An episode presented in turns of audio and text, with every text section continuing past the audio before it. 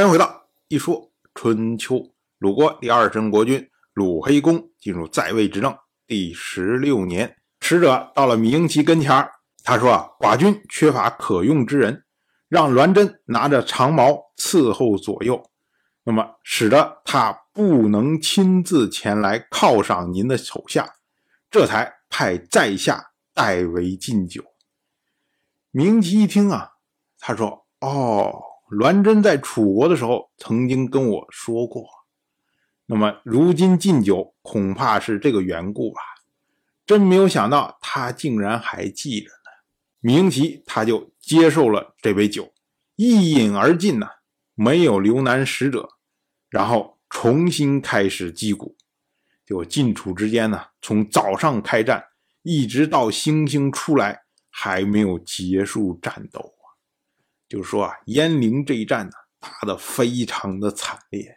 当然了，从战局的角度上来说，楚国这边呢，略微有一些劣势。到了当天的晚上，楚国的司马米策命令军力巡视伤病，补充步兵、车兵，修缮盔甲兵器，陈列兵马，鸡鸣的时候吃饭。随时待命，也就是说，米策觉得说啊，今天虽然楚国打的不是太顺利，但是呢，我们明天接着来呀，肯定能扭转劣势。那么晋国这边听说了这样消息以后，大家就觉得非常的忧虑啊，因为晋楚之间实力相当，如果真的这么着不停的打下去，胜负难料。于是呢。晋国这边就由苗碧皇通告全军，他说啊，检视战车，补充士卒，秣马厉兵，整顿军阵，巩固行列，饱餐战饭，祈祷胜利，明日再战。紧接着呢，苗碧皇故意放松看管，让楚国的囚徒逃跑。那么这些楚国的伏兵啊，就跑到了楚国这边。赶快把晋国这边通告全军的情况都告诉了楚国的国君糜沈。糜沈一听说，哎呦，晋国这边还要接着打呀，他也觉得非常的忧虑啊。于是立即召见楚国的司马米策来商议。可是呢，米策这会儿觉得说啊，我命令下下去了，明天接着打就行了。哎，于是他觉得自己没事了。正好呢，有楚国的大夫谷阳素。献酒给米策，米策一看，哎呀，好好的喝一顿呐，明天轻松上阵，接着来呀。结果没想到一喝喝醉了，呃，米婶派来的使者怎么叫叫不醒啊？这下米婶心里边没底了，他不知道米策还要鼓足了劲儿，明天接着干呢。他以为说，哎呦，那这是不是就完了呀？说人家晋国那边准备明天要跟我们开战呢，我们楚国这边主帅都醉倒了，那到底怎么办呢？完了完了完了完了！当时呢，米沈就说：“哎呦，这是上天要让楚国战败啊，我不能再挡了。”于是呢，米沈连夜撤军就逃走了。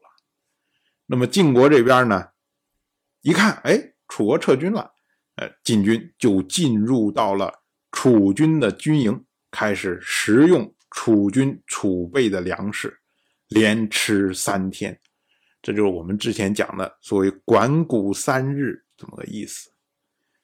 那么，楚国的中军佐士燮当时呢，站在晋国国君晋州府的车马前面，他说：“啊，国君年幼，大夫不才呀，如何能做到今天这样的地步啊？我们怎么知道这不是上天故意让我们胜利？”以劝诫楚国修德，所以您晋州府，您要多多警惕呀。周书有云：“唯命不于常”啊，说的就是只有有德的人才能常享天命。世谢所引用的这个周书啊，出自今天尚书的康诰，意思呢就是天命无常啊。我们之前讲啊，世谢从开战之前就不停的要劝阻，说不希望开战，不希望开战，不希望开战，就是因为啊，他怕一旦晋国战胜，那么晋国的国君晋州府就拥有了无上的权威，可能紧接着呢就开始清洗卿族的力量，那么晋国内部的局势就会变得非常的险恶，矛盾就会急剧的激化。可是呢，他劝阻了半天，这个仗还是打了，而且最后竟然还打赢了。那么这时候世谢就没办法了，世谢只能跑出来来劝晋州府啊，说你这次虽然打胜了。你虽然得到了无上的权威，但是你要谨慎、谨慎、谨慎再谨慎呐！不要让晋国内部的矛盾激化呀。可是呢，晋州府会听吗？晋州府年少气盛，得此大胜的时候，自己肯定觉得说天命在我呀，我要干什么就干什么呀，我听你说这些含含糊糊的话呀。所以呢，世谢，唉。真是智者多虑啊，没有办法。当然，我就这么一说，您就那么一听。感谢您的耐心陪伴。如果您对《一说春秋》这个节目感兴趣的话，请在微信中搜索公众号“一说春秋”，关注我。您不仅能得到《一说春秋》文字版的推送，还可以直接和我互动交流。我。在那里等待您的真知灼见。